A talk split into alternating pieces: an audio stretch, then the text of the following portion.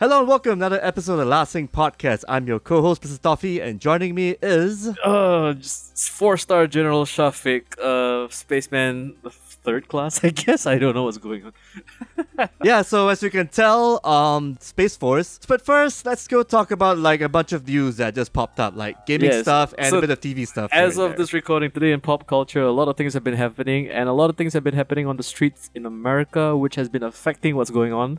Uh, so far, the biggest news when it comes to the video games, it's the delays.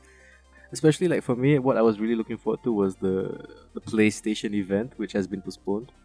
Uh, to the there's no re- there's no date of the new postponement date for now. Like they just said, oh, we because of what's happening in America, we're gonna postpone it.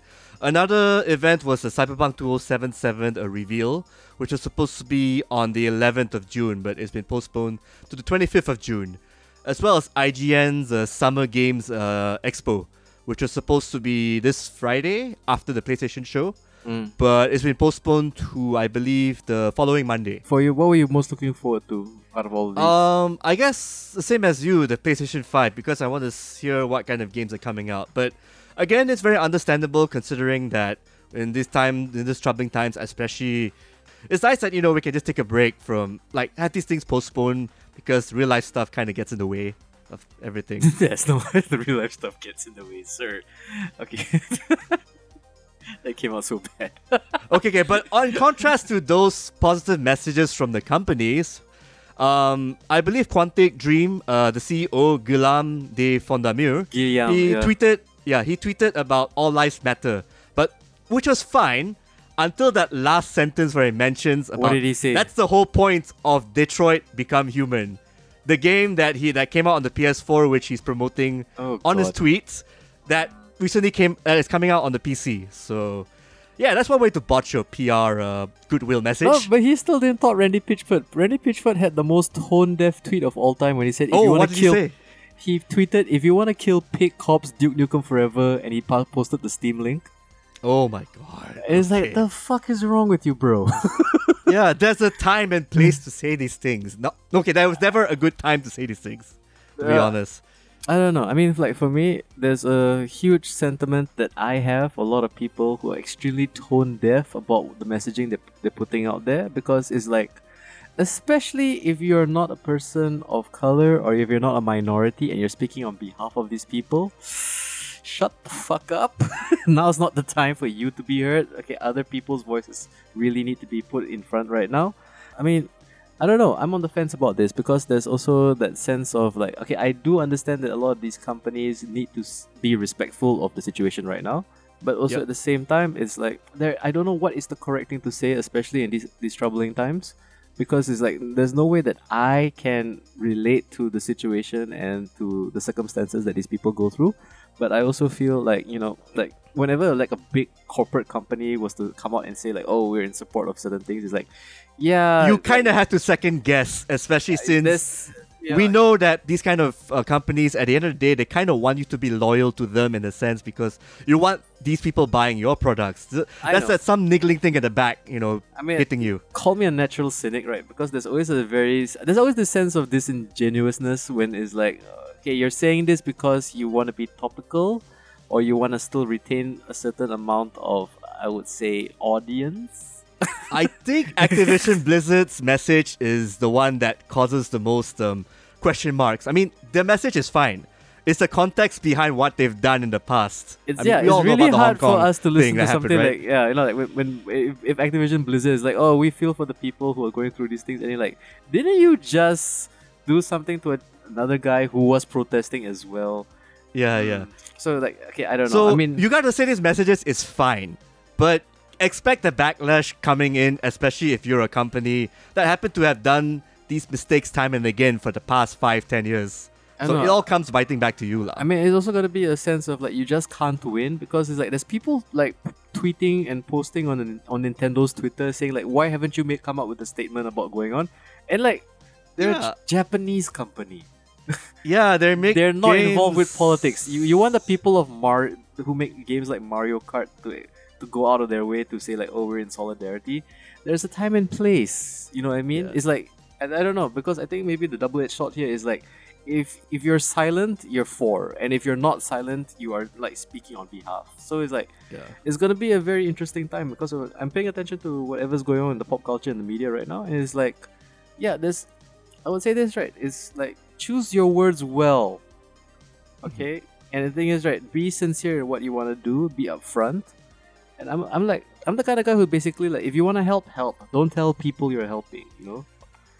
Yeah, and not stay too close. I don't know. When you see this protest happening, like, wait, isn't there a pandemic happening? I don't know why these Yeah, and then like guys you're- doing this. it's like a huge can of worms and then like and watching america eat itself and then like you know when you see like uh, and then the president's gonna like activate the national guard or the military presence it's like That whole martial law thing, yeah. Like- It's- oh man and it's like for me it's like why would you want to invoke martial law you know I mean, and then it's like i mean okay th- there's also the conspiracy theorists inside of me like oh of course because this like the elections are coming and he needs any reason whatsoever to like you know but then again, you're going up against Joe Biden. You don't need to do much to beat Joe. okay, I'm sorry. Uh, not we're not Americans. We are here all the way in Asia, but we're paying we're still attention. in touch. Yeah, we're still in touch with whatever's going on, especially on Twitter, Facebook, like- CNN, and so forth. and I don't know, man, because it's like even even like did you uh. Joe Biden seems to be like this is your best guy. yeah, that's like, do you have anyone else? Come on. I don't know. Okay, but you know what? Uh, we really feel for those who are suffering and going through a bit of turmoil right now. Okay, especially to all of those uh, out there who you know who are putting their lives on the line. Please stay safe. Okay, protect yourselves. Let's just end it right there. Okay. Yeah, yeah. I- let's talk about something a little happier. Like, um, have you I'm seen not the happy. Tenet? Have you seen the Tenet trailer as of late, which came out a couple I a am week so or so looking ago? forward to it, and I would say this: the balls on Christopher Nolan. He still is gonna release the movie as of the date that he proposed. It's gonna be some somewhere set in July, and I'm like thinking, really? Maybe it's, I don't it's know. Christopher Nolan's a big name. But I will say this right: there are some cinemas. I mean, especially in the US. Okay, I'm not so sure about what the situation in the UK because uh, as of now, Tenet is set to release not worldwide because like okay, I've done the research. There's no release date set for here in Singapore.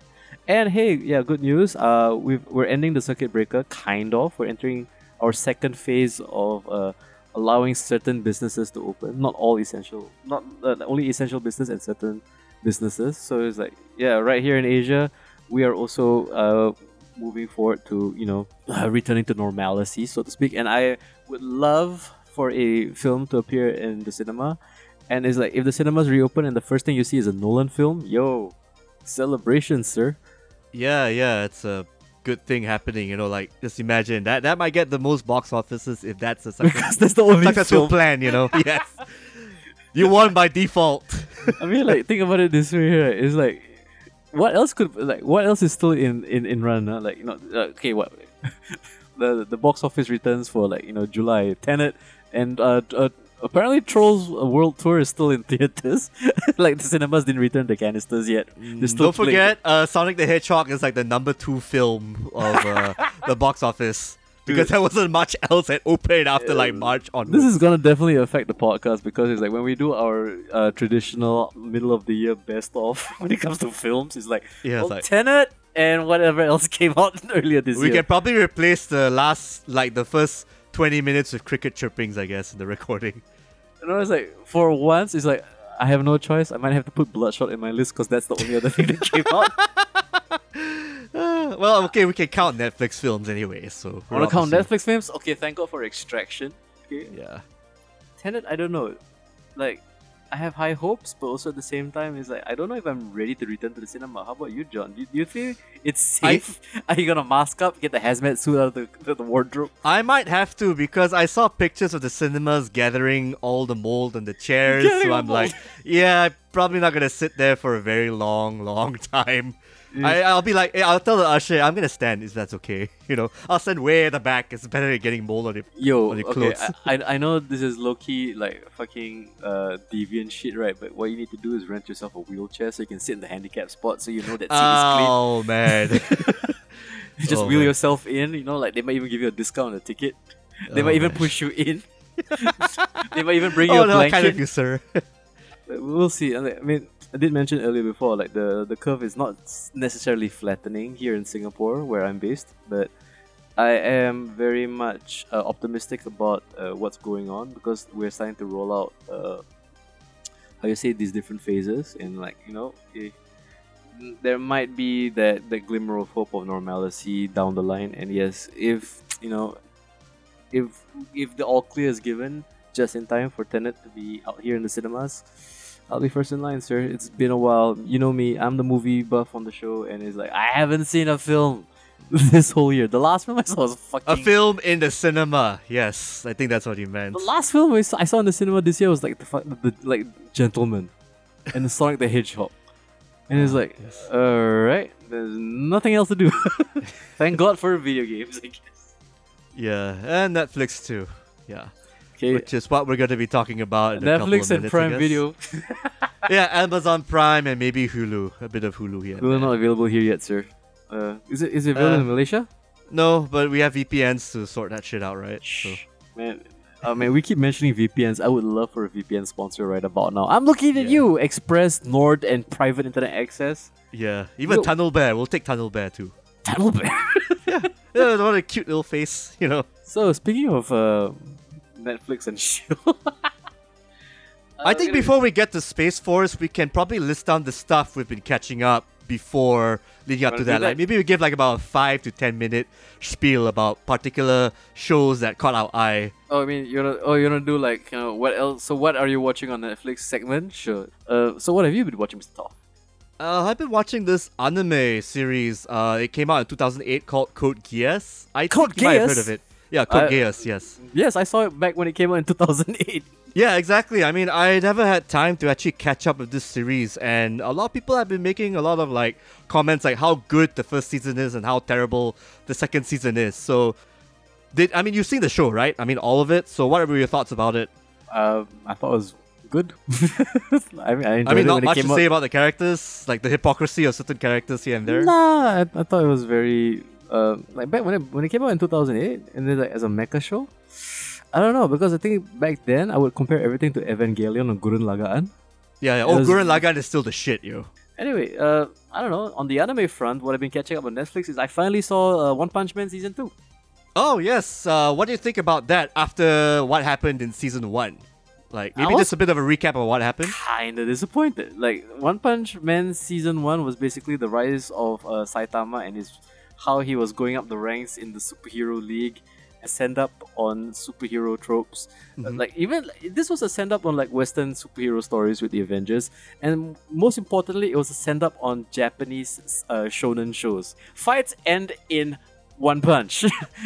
we don't drag any fights on for any unnecessary like you know reasons.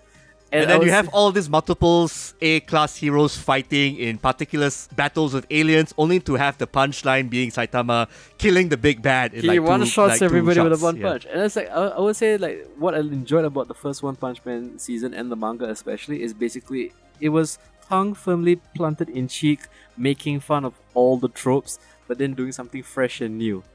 Now the problem with Saitama and the problem with every overpowered superhero character, which we all, which everybody on the internet calls the Mary Sue factor, when you have a character that's way too powerful, you kind of run out of things to do with him.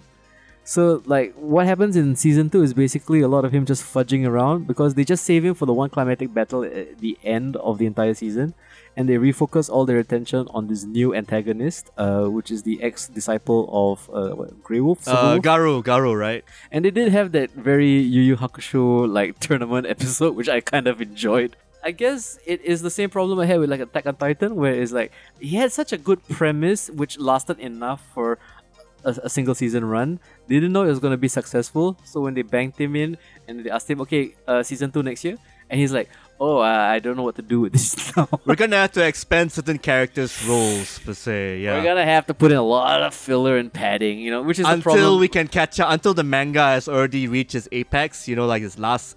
the first time like the why I sang praise of the first season of One Punch Man and the manga was because finally we have the anti Dragon Ball. One Punch Man feels to me like he is definitely running out of ideas, so he is expanding the universe in a way to justify more episodes. I believe the manga they're now approached that bit with the Monster Society like suddenly coming in. So Hmm. again, I think this animation suffers like the second chapter or the second season is gonna be all this stretching out like Attack on Titan. Uh, Attack on Titan was such a disappointment. Like season two felt like padding. Season three was a fucking waste of time. I did not enjoy it at all. Uh, but like One Punch Man, I still have hope for it because I think what the guy is doing is not. He's not really padding. I mean, like maybe that's not the right choice of words to use. I think maybe he is expanding the universe because like also like there are other characters that will be way more interesting that we don't focus on like even tatsumaki and her sister Yes, yeah. like they don't sister. really have much of a presence even though they were established as the like you know these two badass superheroes who were legit in the first season uh, but then again you know what uh, if you enjoy one punch man season one uh, it's not as action packed i have to like reveal straight away and if you're looking forward to those glorious one punch man saitama one shot moments there are not as many you know there is a few but i think what he was what, what the artist and the writer is trying to do is like he wants it to feel earned this time. It doesn't want it he doesn't want it to be a joke anymore.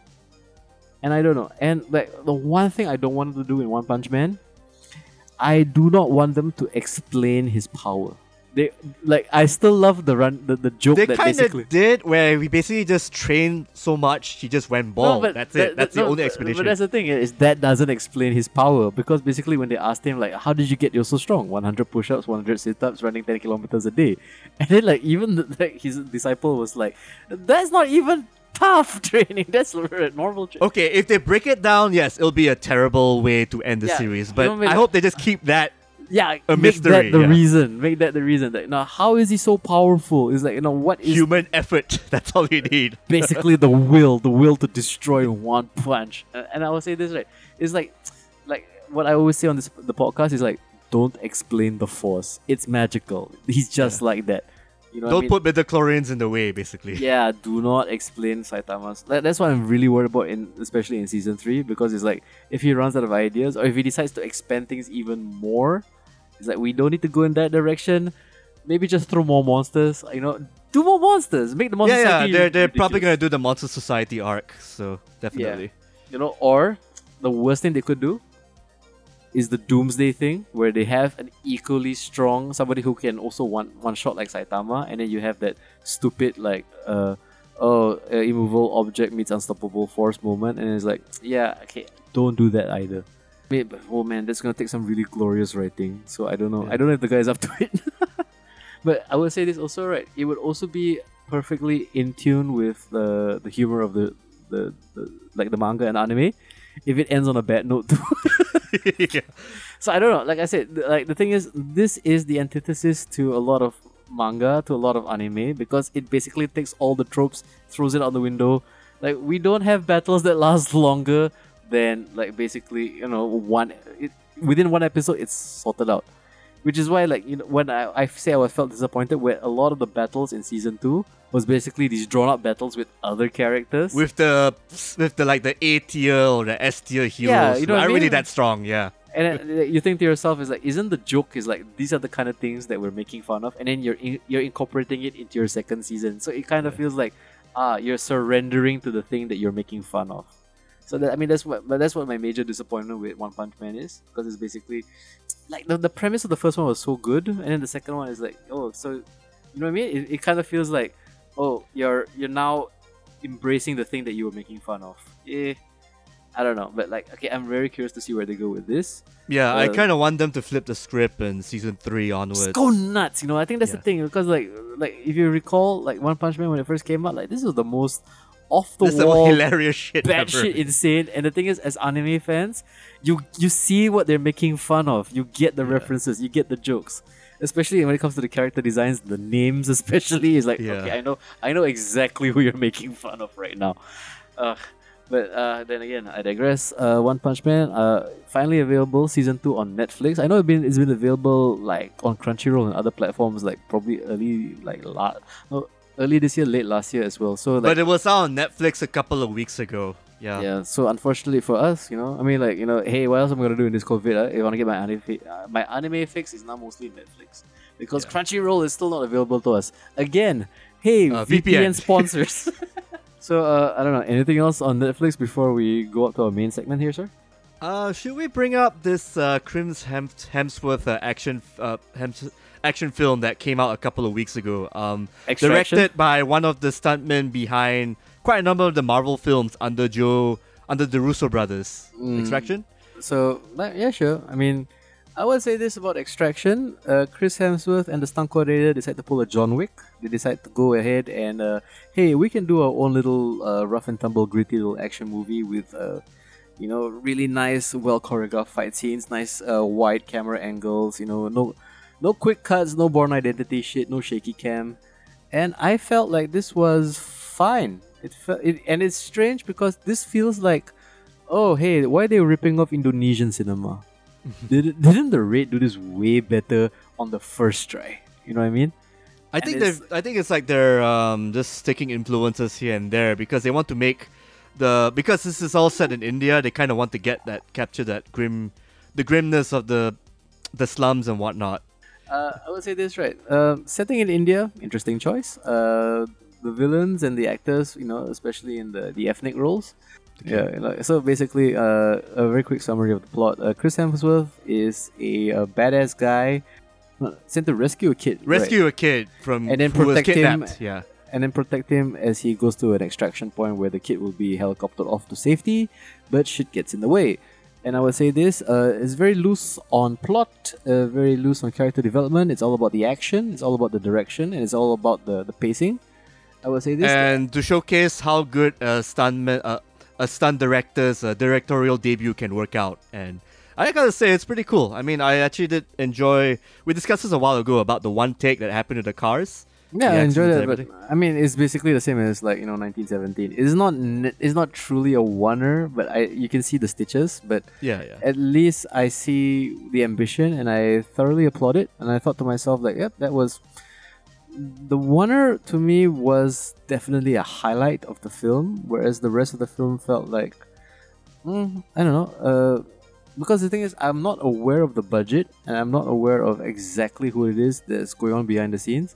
And I know they had enough movie to hire. What's that guy from Stranger Things, David Arbor, right? Uh, David Harbour, yeah, yeah. Arbor, Arbor, yeah, and the dude basically has his moment in the middle during the, the so-called the the quiet section before we ramp it up with more action for the the big bridge finale. And uh, in terms of uh, okay, like say we talk about the oner, I thought yeah it was very well executed, uh, very well paced, put together, and the, the camera angles and choices were very nice. The only thing I'm not a fan of is definitely, I would say like he still kind of allows uh, a lot of the action to be behind bodies. You know what I mean?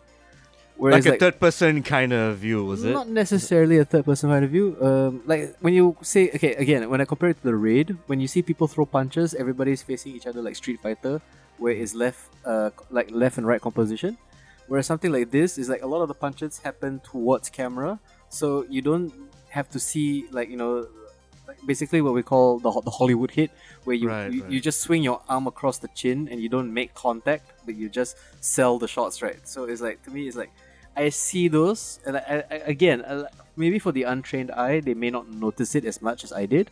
But when you watch it the second time, or at least when you spot it. Yeah, it, you you yeah. kind of see like you know, it's like it's basically very well choreographed stunt work. It kind of lacks the kind of brutality that something the raid does because you you see those guys actually smash into each other.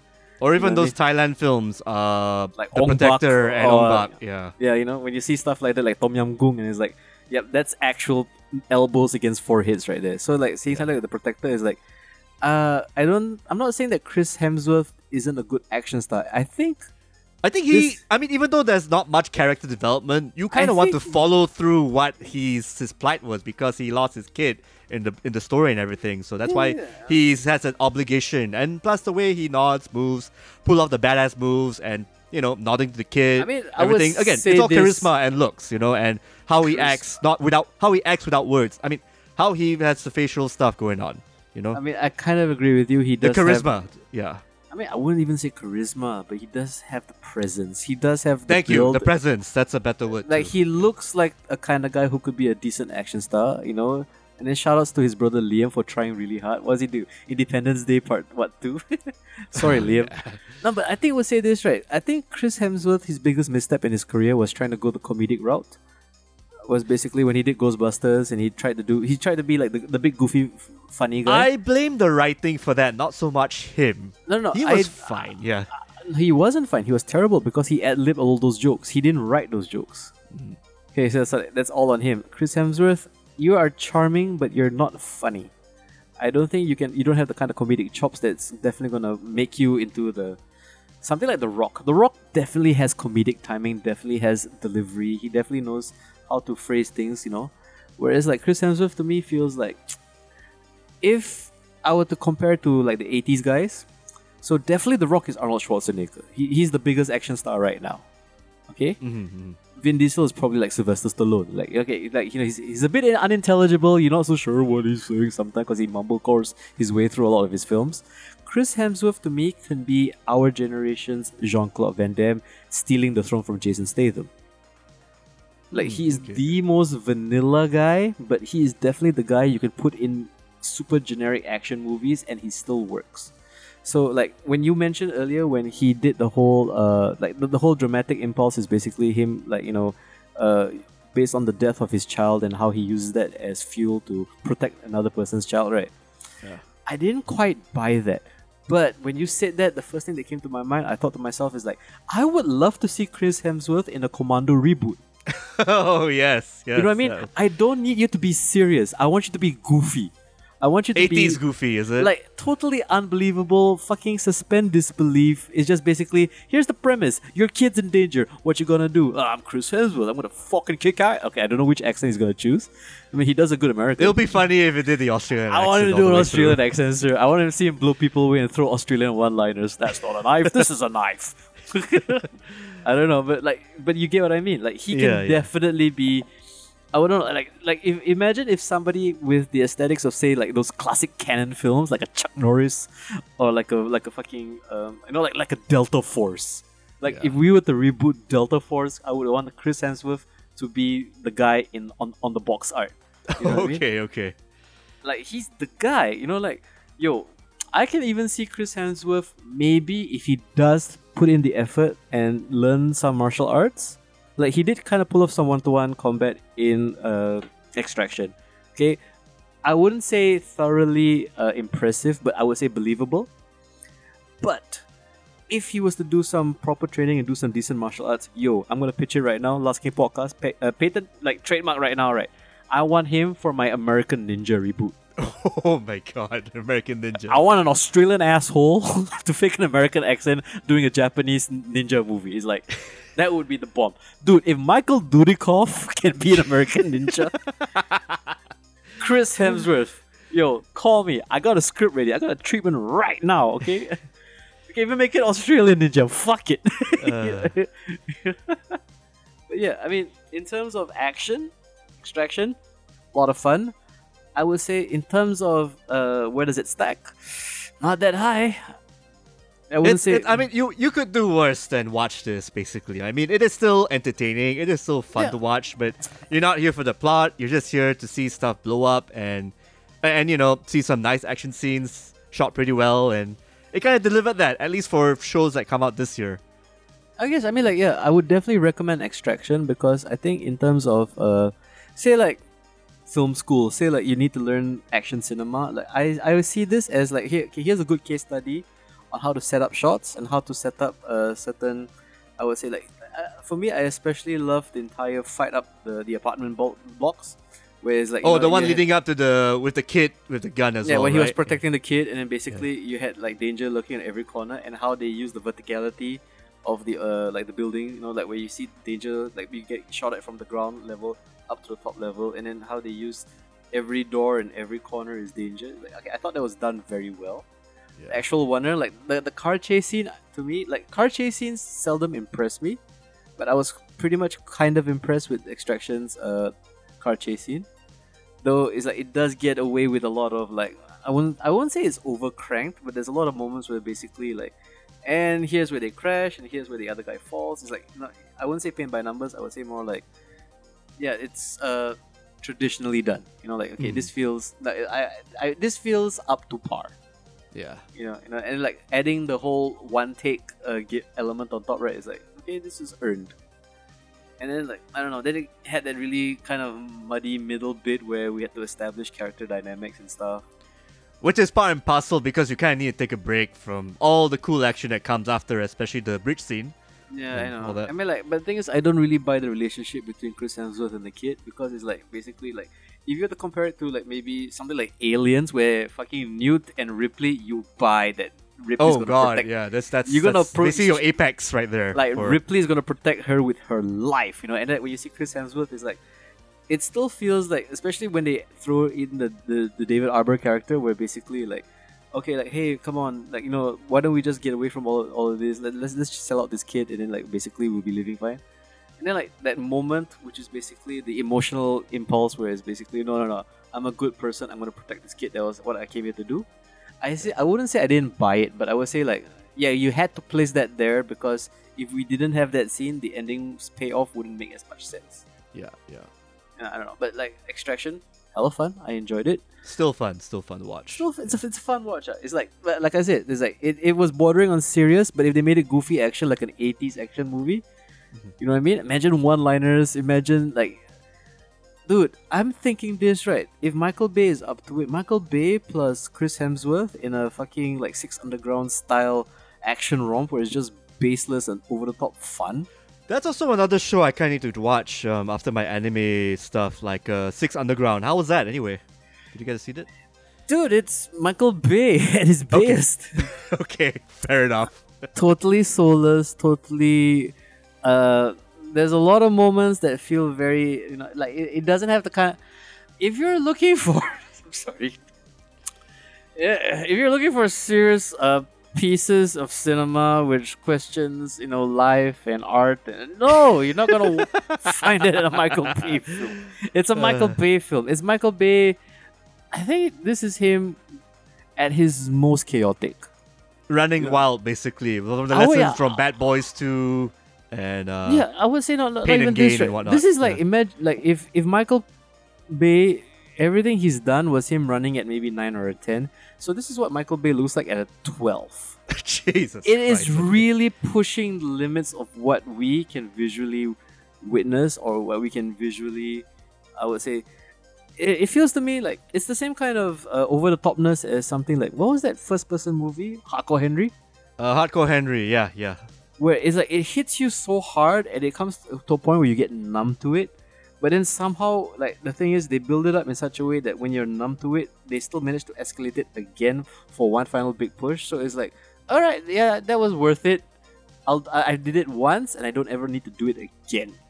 Uh, so I would say this is like uh, Six Underground especially like if you want Michael Bay at his bayest it's like yep he still got it do you want it I don't know There's a market for it, so there's a very I mean, specific fan, you know, like for like guys like me, like to me, I, I see him as like a descendant of like something like a Tony Scott. You know what I mean? It's like okay, if you want like, he's got a very specific a- aesthetic, which is why I would always like cite him as like a true author. Like only he does him, and he does him well. you know what I mean? So it's like um, if you want to judge it as a like a film film, like don't waste your time. But yeah, it would be, but I would say this right. Like that would be an interesting double bill for you to watch like Extraction and Six Underground back to back, and like, yeah, that's that that was that, that was fine. like a know. nice contrast, even though it's like the same genre. Like you gotta see something with a soul or uh, some it's a semblance totally of it. different something genre. just- Michael Bay has a his own genre of action. It's hard to Michael expect- Bay, yes. You got action films, you got thrillers, and then you got the Michael Bays. Yeah, you got you got action, you got your action action, and then you got Michael Bay is like his own thing now, and I, like, I, I appreciate that. I appreciate him because he is definitely the contrast to every other action film out there right now. That true that, true that. Yeah. I don't know, but I will say this right. Uh, knowing your tastes, you'll enjoy it. You'll enjoy it because it's big dumb fun. I, am just uh, I'm just fine with him having a second home on Netflix after the stuff he's done for Transformers. Everybody's got a second home on Netflix. Fucking Martin Scorsese can't make a film Oh yeah, in the studio Irishman. system anymore. You know what I mean? It's like, all right, you know, like go to Netflix. Netflix will pay you money to make whatever the fuck you want. yeah. And I love that about Netflix. So, with that as a segue, so what happens when I don't know uh, somebody with a very uh, a profound career on television? uh, like a guy like named Greg and Owen Daniels. Yeah, you know, and then like you know, taking a hit show from England and like you know, transposing it for the American audience and getting a a post uh, Daily Show Steve Carell. This is before Steve Carell. Steve Carell. Like Steve Carell on the come up when he and Stephen Colbert were actually kind of level. Yep. Remember, remember the two Stevens from the Daily Show? It's like this is before Steve Carell became a movie star. This is what Steve Carell was became a TV star. Mhm.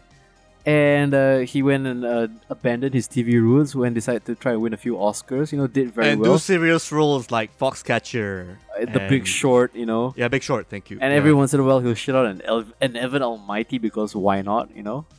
Well, I mean, he's got to go back to his funny side. So yeah, No, sure. he hasn't in a while. If you think about it, right? I mean, like the last funny movie he did was what? I can't really come think of it. Yeah, I mean- because the last movie he was in was the one about him dealing with PS uh, post PTSD when it has to do with the dolls, You know what I mean? War or something. Yeah, And like the thing is, I mentioned that like you know. Uh, yeah, uh, Chris Hemsworth could be the Jean Claude Van Damme of our generation. I think Steve Carell is the Robin Williams of this generation. Like he is a funny guy, but he is so desperate to be taken seriously. But every once in a while, he has to pay and his dues. the fact is he does succeed. I mean, even Robin Williams. What was his last serious film? Like One Hour Photo was kind of scary. I remember that I- one. I enjoyed Man of the Year. Okay, Yeah, yeah. I mean, like end of the year. Yeah. like the mo- his his most famous role is definitely as the teacher in Dead Poet Society, Mhm. and then like also like you know in Awakenings where he was opposite Robert De Niro, where he Yeah. played the doctor, and then it's like, I mean like okay, and like for me my favorite, it wasn't even a serious role, but definitely the one that bridged serious and comedy for Robin Williams was Good Morning Vietnam, yeah, it's still one of the finest shows. Yeah. and then there. you got the really sh- like schmaltzy boring shit like you know uh what dreams may come Man or Bicentennial Man is like. fucking Yeah, Patch Adams. Fuck dude, that. calm down. Yeah. you know what I mean? I mean, like Robin Williams was definitely chasing a certain dream, and I would Yeah, say this. And I believe Steve Carell is doing the same thing too. Although he has found success. Um, at least Foxcatcher and I guess in a way the morning show he was actually playing uh not not a kind of dramatic role but also kind of funny because of his outbursts. I would So say kind of half half. Yeah. but that- that's the thing. He is aware of his wheelhouse, and I and that's on full display in the show that we're going to be reviewing right now, which is Space Force. And I will say this: uh, Space Force from the guys who gave you The Office, and that was the premise. Yeah. And basically, uh, for all of you who don't know, is Space Force is a show that's been recently released on Netflix. As of this recording, it's been a couple of days out, or maybe A couple of week days out. Yes. It's Yeah. been a couple of days out. We managed to sit through all 10 episodes, each one clocking in about half an hour, so that's five hours of your life. And I would say this about Space Force uh, if you're a fan of The Office, uh, you might be disappointed. And if you're expecting something that would be akin to maybe a piss take on you know the current situation, the current U.S. president's plans on creating a second military unit called Space Force, it doesn't deliver on that at all. But like, okay, I don't want to spoil things, but also at the same time, I need to establish a few contexts, a few premises. I would say this uh, for 10 episodes for a show that is basically hyping us up to think that this is the second coming of the guys from The Office. I was thoroughly disappointed that way. Now, uh, for you, John, like, what Yeah. was your first impression, or like, what maybe what's your overall impression before we go into the deep dive? I had no expectations for this show, which is why I'm like, when I saw the writer's credit and everything, I was like, wait, this is this guy did the American Office? And then after watching all 10 episodes, I did struggle and think, like, which parts actually got a laugh out of me, which was not that many after watching all 10 episodes. I mean, there are some episodes that kind of hit home, especially when it's dealing with, like, isolation, especially when you're someone in the military or like dealing with startup people. But again, this is like very few and far between episodes, and that's not so much more comedy, it's more so much like, oh, we're just going to be topical in this sense, but that's about it. In terms of character building, I can see these actors doing their best. I mean, I can see some of the actors. I don't know if they're even doing their best, to be honest, because you've seen Steve Carell in better films and TV shows. You've seen Yeah. uh, the scientist John Malkovich doing other better TV shows and films. Yep. And I feel that yeah, they're just there for a paycheck, but not really completely phoning it in because there are still some bits where like, okay, you're doing this out of the sake of comedy. I feel that again, the side characters are the ones that kind of got the made me care a bit more about the film. I think they need to work um, harder because of like definitely the, the, the higher tier actors and talent they have around them. Yeah, especially uh the the Chinese uh, star uh, Jimmy O Yang and the other woman um who plays Ali, uh, Miss Ali, I believe, Captain Ali. Captain Uh, Ali, Miss Captain Ali. Angela Ali, Tawny Newsome. Yes, I actually did like those characters because of the way they're portrayed. Like one's kind of like a general, I mean, kind of like a sergeant-ish, like a commander role, but kind of needs to be taken seriously. And then Jin Yang, I, I, I cannot stop calling him that because of Silicon Valley. That character, Jimmy O Yang, he plays a scientist who's trying Chan. to, you know, I think his name is Chan, right? Yeah, Chan, Chan. He's just trying to get by, you know, being the second in command underneath, uh, what's that, John Malkovich's character, um, Adrian Mallory.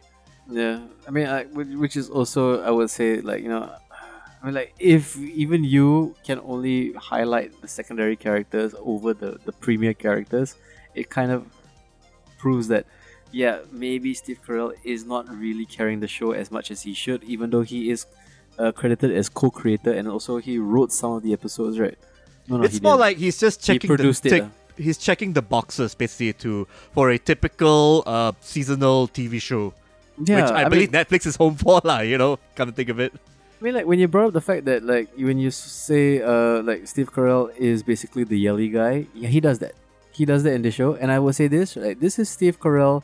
Like again, I don't quite agree with you that he's not phoning in. It It does feel like he is phoning it in, but he's just phoning in a, good performance. Yeah, I mean, I'm doesn't do- saying completely, but still is, you know, like that half half thing. Yeah, because like which is you why gotta remember there's still other seasons for this show if it gets picked up. So I don't know about that, but I mean, I I mean, it definitely will get picked up because I think this show is going to be successful based on the the brands and the star names and the star attached. power, definitely. Yeah, you know what I mean? You got like a Lisa Kudrow in there. You even got like, you know, like Diedrich Bader, Ma- Mandy Patinkin, uh, that creepy lady from Glee whose name I can't remember. Oh yeah, right Jane now. Lynch. Jane Lynch. Jane Lynch, there you go. Like, uh, I love me some Jane Lynch. Jane Lynch seems super underutilized in this show, as well as Diedrich Bader and, and Mandy Patinkin. I do Uh, suspect they're gonna have a bigger role in the second season, but again, I guess, uh, prediction. but I would say this right, like even the like the the fact that Lisa Kudrow is barely in it as well, it kind of feels to me like okay, maybe it's scheduling problems. Maybe it, it feels like there is a bit of a rush job vibe going on with this, because like the premise of Space Force is basically like the whole thing is centered around.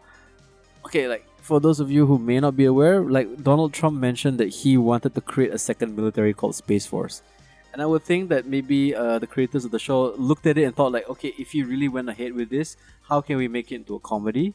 And they decided to go and set up an entire six- sitcom based around the fact that in this universe, okay, because they don't outright say that the president is Trump, they keep referring to him as POTUS, but then he's the POTUS who tweets. So, uh, yeah, it's it's a reference, or you know, it's not a direct, you know, uh, implication that that is the, the is not set in our reality, maybe in its own reality. So let's get that out of the way. Uh, so when you have a joke about a president who wants to create a space force, and like it's basically having all these farcical kind of like you know lunatics running the asylum vibes, where basically it's like every character to me feels very one note, very tropish because you got fuck Tony, who's basically the You're very loud social media PR guy. the overtly millennial guy who speaks in memes. Okay, then you have you know uh the other general, which is uh what Brad, right? Which is his receptionist. Come, Uh, Brad Gre- Gregory, yeah, he yeah, is. he's also he's also a general, but he's kind of like passive. you know, uh, yeah, pretty passive. yeah, you know. And then you have uh basically Steve Carell's character Naird, right? Okay, so he's yeah, yeah, Mark Naird. Yeah, that's. So he's Carell. like this super militant guy, but he's got a little bit of compassion. He's got a bit of sentimentality, versus his uh, less aggressive but more passive uh, friend slash colleague slash second in command. Because basically, you know, you- uh, you need the two guys to kind of work off each other, which is uh, John Malkovich's character, okay, the Mallory, you know. So it's like okay, and then like for me, when you have all these characters put in place, then you have a strange daughter who is fish out of water trying to reestablish her life. And then you have okay you know asian guy black girl there you go. We got all the we got all the the characters in place yeah, right? and a couple of Indians too. Yeah, and it's a like couple of indians too because like we can't be too diverse. We can't pay attention I mean, I, for me, like out of all the the, the the diversity hires, I like Belgian guy the best. Mm, yes. Random Belgian guy was interesting, but he only had one scene in one sh- one episode. Anyway, so I'm saying is this is like all these characters feel very flat, feel very one note because they all are designed to uh, fill out certain archetypes, certain you know stereotypes. okay, fine, I get it. None of them really go through the kind of character growth or character development that is expected of them, which is why like they basically have the same premise and the same joke as the, the show goes on. Especially characters like Fuck Tony and especially the two main leads. Mhm. The only one who actually goes through some any real growth is Asian guy with uh, black.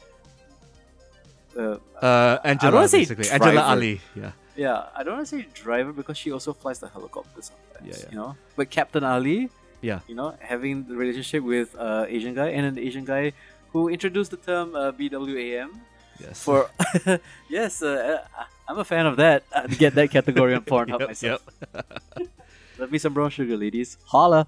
So, uh, in 10 episodes, nothing left an impact on me. And I will say this it does feel very paint by numbers. It feels very formulaic. And it feels like these are the kind of tropish uh, sitcom situations. Of course, yeah. That, and, and the thing is, the gimmick is, is set around the establishment of a space force. Yeah, like uh, the concept of building up a force for space, as the title implies. And with your last few episodes, you know, focus on the said topic as well, leading up Yeah. to that. And I would say this right. That the problem with Space Force is that you don't see much of space. You just basically see Steve Carell arguing with his contemporaries and officers, or uh, Or pushing some bills in a state congress hearing for I mean, that was uh, one budget budget hearing. Sorry, budget hearing. The yeah. budget hearing was one episode. Like most of the Yeah. time, it's either in the launch room, it's or it's either in the meeting room, or it's either in his office where he's like basically like you know like chastising like fuck Tony or Brad right for not letting people in. And I would say this right, the jokes are one note and the jokes are repeated, which is one of the main problems because it's like okay, there's the running joke that uh, General Brad, which is the receptionist, lets people in. Up to the point where he needs to hire a guy to actually prevent people from coming in and he becomes a one note joke because basically his whole point is like he's not gonna let you in without ID.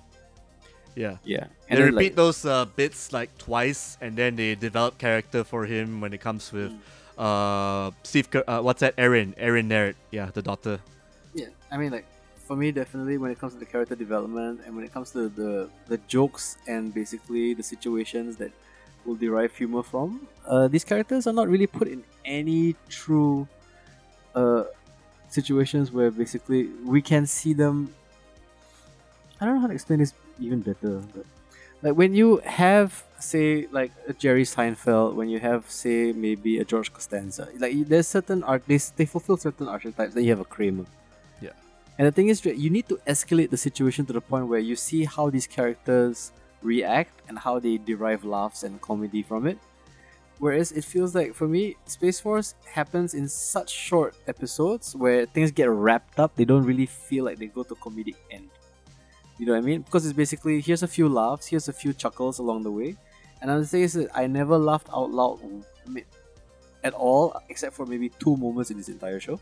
hmm And then basically how it ends is basically it's like an 80s sitcom where here's the moral of the story where we have a sentimental moment, and that's every Which you can actually see coming a mile away anyway, because Which that's how it's see- set up. I mean, Yeah, especially yeah. when you mentioned the, the the congressional hearing episode where basically he does this whole uh, beautiful the pencil tapping thing, and then the speech comes in, which you know Yeah, what's you know, coming. Yeah. yeah I'm not so that that joke was like set up and the thing is right you're just waiting for it to happen it doesn't seem to happen spontaneously because the thing is they mark the beats so i would say Way too Like- obvious, basically. yeah it's way too obvious. And it's like yeah it's basically this right? Each episode can be broken down to here's a premise here's the chaos how they resolve and then basically sentimental moment at the end. And you see them repeat this for every single episode except for the last episode. Yeah, where yeah. basically somebody learns a lesson or somebody discovers something about something. And it's like okay fine. But i think maybe for me the major problem with space force is it's not that funny As a comedy, it's again elicits a few laughs. I mean, it over something that's supposed to be satirical. Yeah, and, uh, and the thing is i only laugh when it's the obvious joke yeah. no basically like you know like the, whole- the whole thing with uh maybe like the, the skinny fuel episode you know or when you see basically uh, how they react to when floaters decides to change up the uniforms and like you know Mm. what, what what's the joke at the end it's like basically they're trying to like push Steve Carell to the office and make him not realize that okay everybody's uniforms are different and Yeah, or even like, those, uh, or even those like not astronauts asking the question, all the expected stupid questions, you know, before they get flown off to space and then panicking when they're in the ship. You know. And I will say this right. I think maybe the problem with Space Force, like why the comedy doesn't hit for me, is because you don't establish enough of a reality for me to see uh, the juxtaposition or to see the falsity or to see the like like basically the premise is like this right? I would compare it maybe to something like police academy.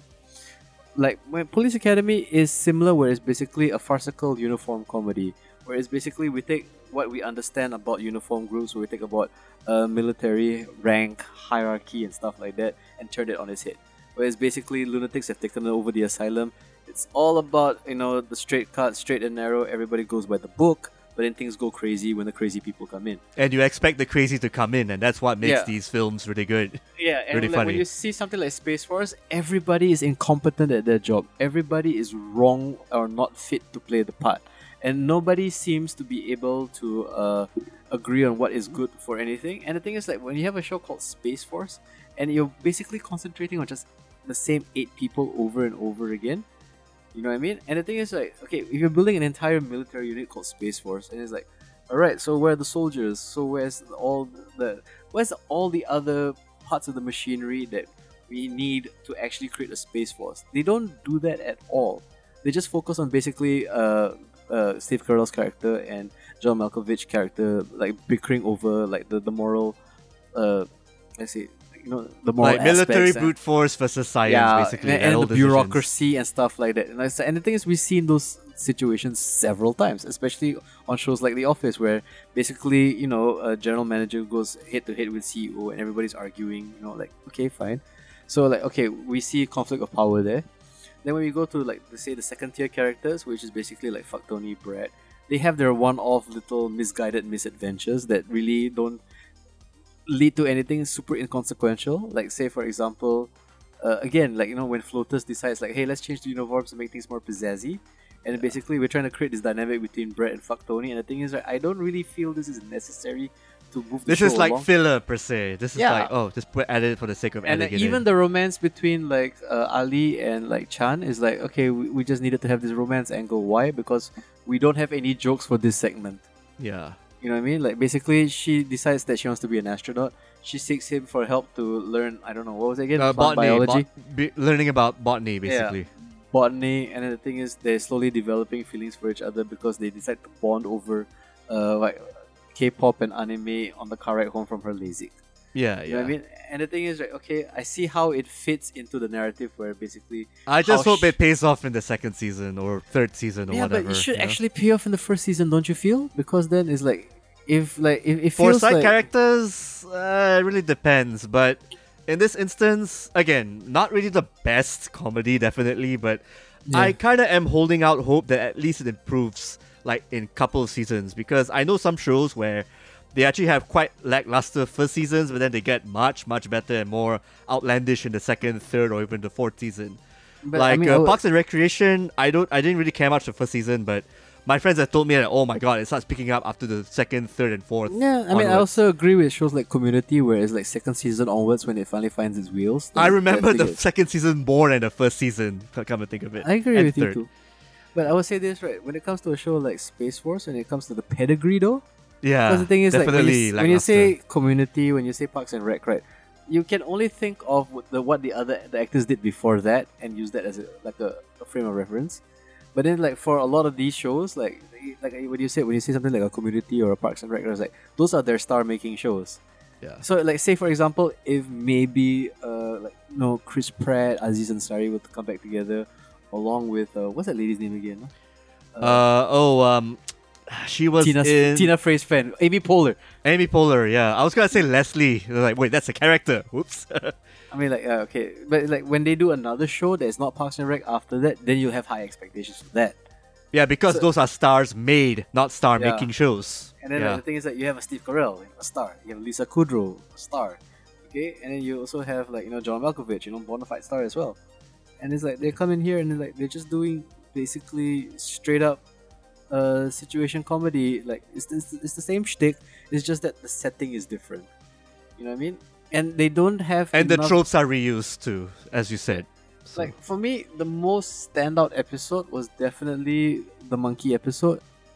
Oh yes, yes. Because that's the only time they make fun of like you know the how ludicrous like space travel and like the experimentations of space and the history of space travel is because it's basically we, we have a chimp astronaut and a dog astronaut. I don't know.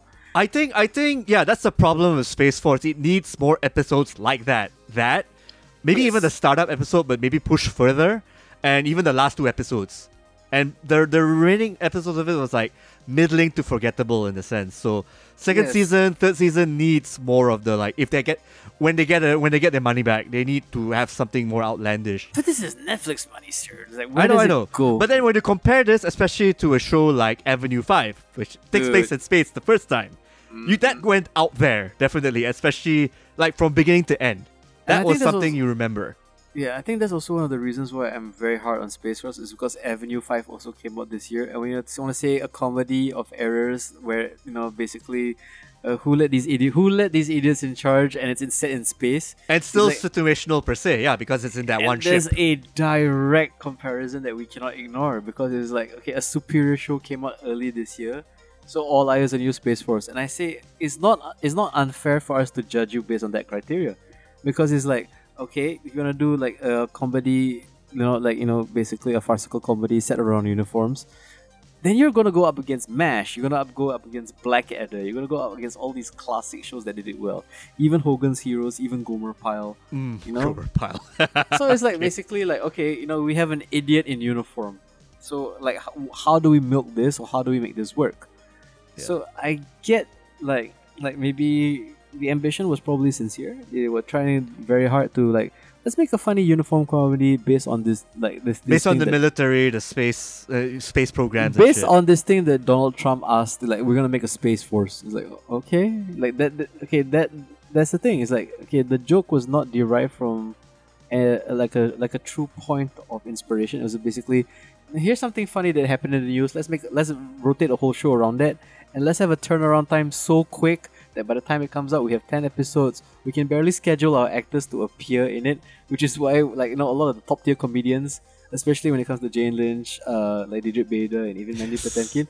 They appear in like one scene per episode where they're all based in that like office, and I can, and it's obvious to me, like okay, that was all shot on one day. They basically just cut do cutaways.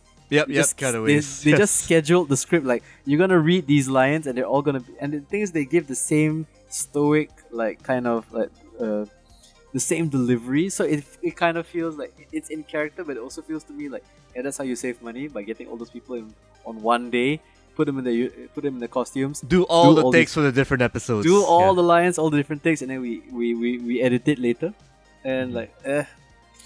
Uh, I mean, but like I said, like when, when when you say it's Netflix money, and I look at this, it's like I don't know where the budget goes because I can definitely see to the actors as you discussed. probably definitely, to the actors, I guess. I don't know. Uh, I mean, like even shows like Futurama exist. Even shows like uh, I don't know. There was this this other like space cartoon that came out, which name escapes me right now.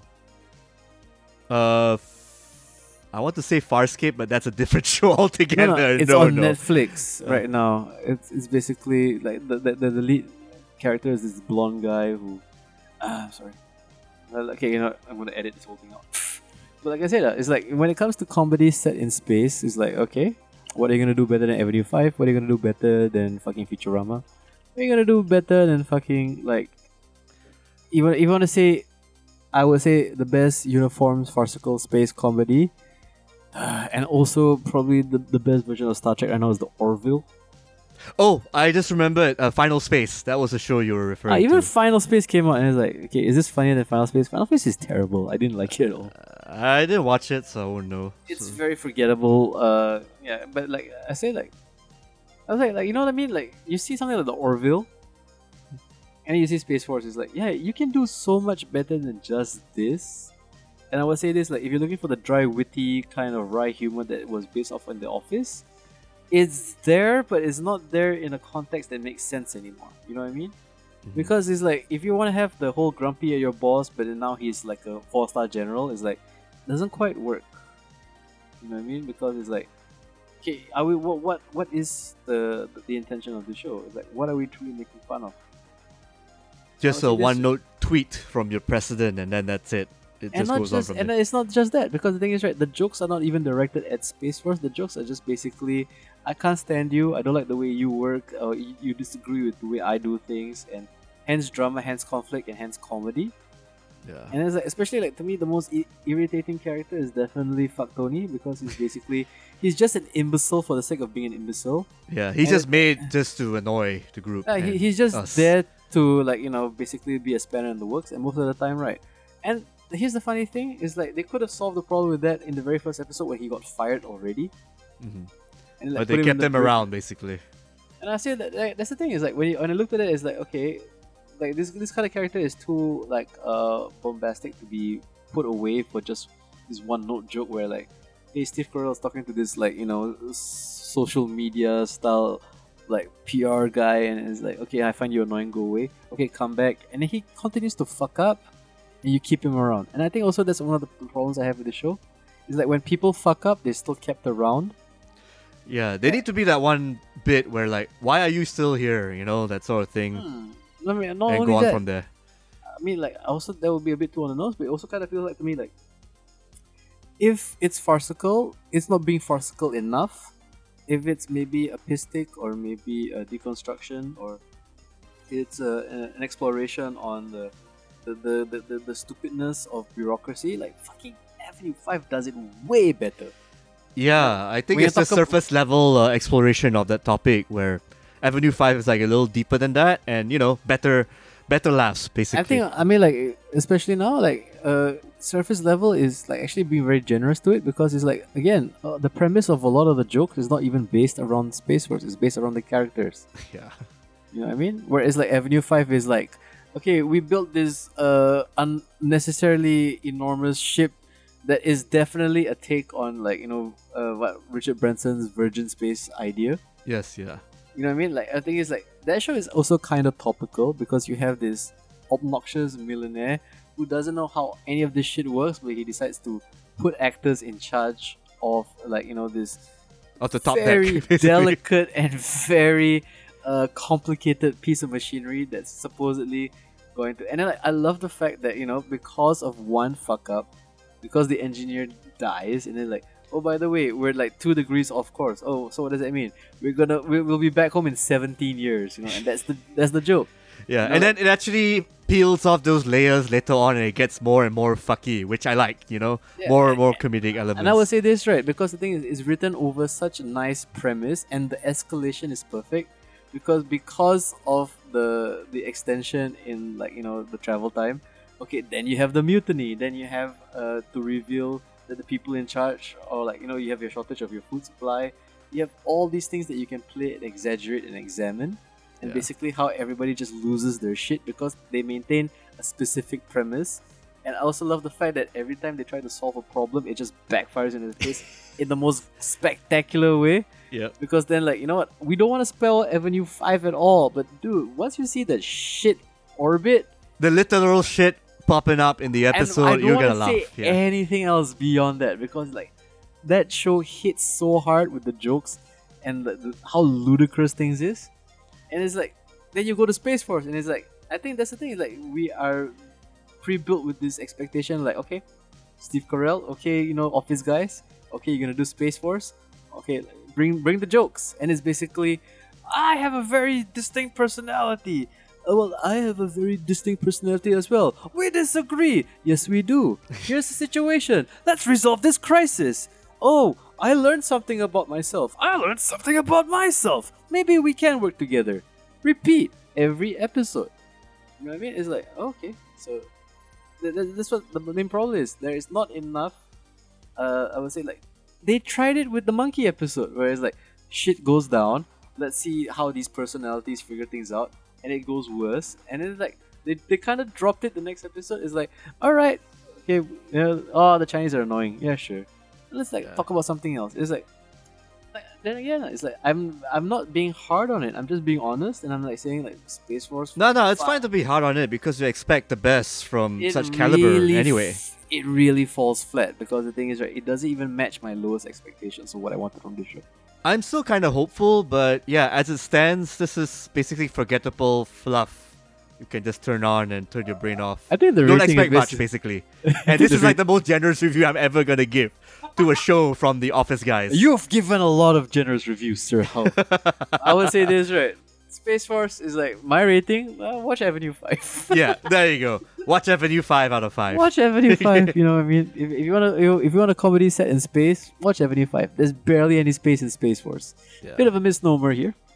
You know what I mean? Eh, and like I would say this right. Uh, it is definitely. I mean, it's five hours of your life if you want to. It's ten episodes, each one about half an hour. If you want to spend five hours of your life, if you're a fan of Steve Carell, if you're a fan of The Office, I would say this like maybe do it with the same kind of uh, I think it's Like- best to do it without any expectations. zero At least be- expectations. You might find a few chuckles. I would say Yeah. that. But if you have any expectations, you will disappoint. Be But you are gonna expect traditional TV sitcom stuff, unfortunately. Yeah, I would say this. Uh, it's very by the numbers sitcom stuff. Like yeah, you know, yeah. a lot of the, a lot of the humor is derived from basically like character exploration rather than the situation of them trying to run a space force. And when things fuck up, it's like they kind of resolve it by the end of the episode, and, and they tie it up in a neatly bow. I guess. Like even the Edison Jones episode, uh, basically, I really wanted Steve Carell to let it rock, and then they put skinny fuel in it, and it doesn't work, and that shit blows up. that would be fucking and then spectacular, be like, actually. okay, okay, that. And the thing is, right?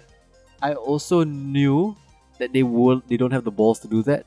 They don't have the teeth to do that. It's like no. It's basically then Steve Carell admits. Okay, spoilers for one episode. Sorry, but he admits to Edison Jones like, oh, I, I I changed the ratio of the fuel. Uh, how, how much did Because you change? Because I'm such a good guy. how, and uh, how much skinny fuel is in there? None.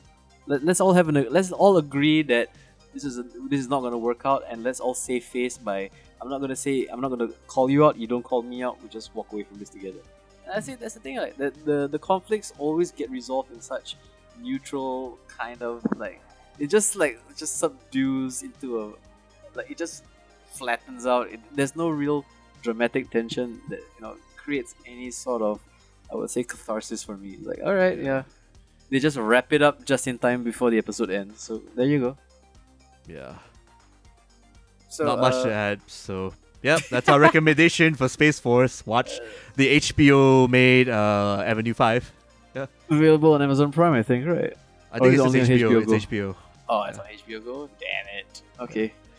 Or you know what? Mm, There's always Futurama if you want co- the best comedy in, in space. Yeah, go check out our episode of Futurama. Way back in how many years two. ago? Two years ago, sir. Two years ago. Right, right. How time When- flies. When, episodes were numbers were in the sing- in the double digits finally. yeah, yeah.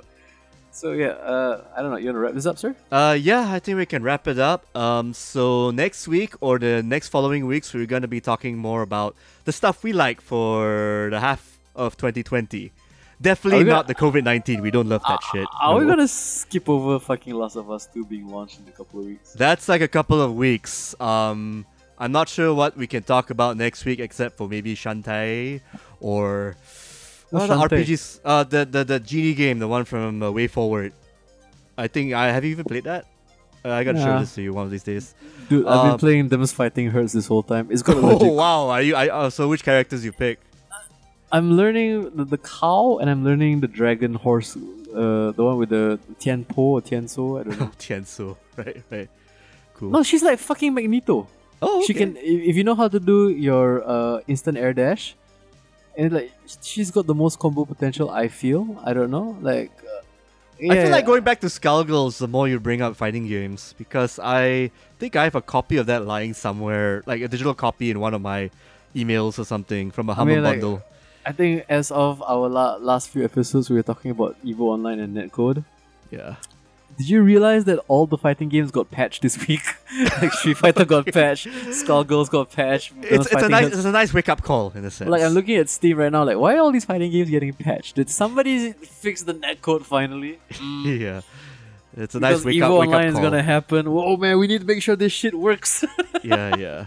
Good for them. Good for them. You know, good, About damn good to be proactive. you know, you know, it'd be weird. Like all of them now have GGPO. It's like okay, why didn't we do this from the beginning? yeah. We're just being complacent. Yeah. I mean, I'm gonna cut all this out. This has nothing to do with Space Force. I know.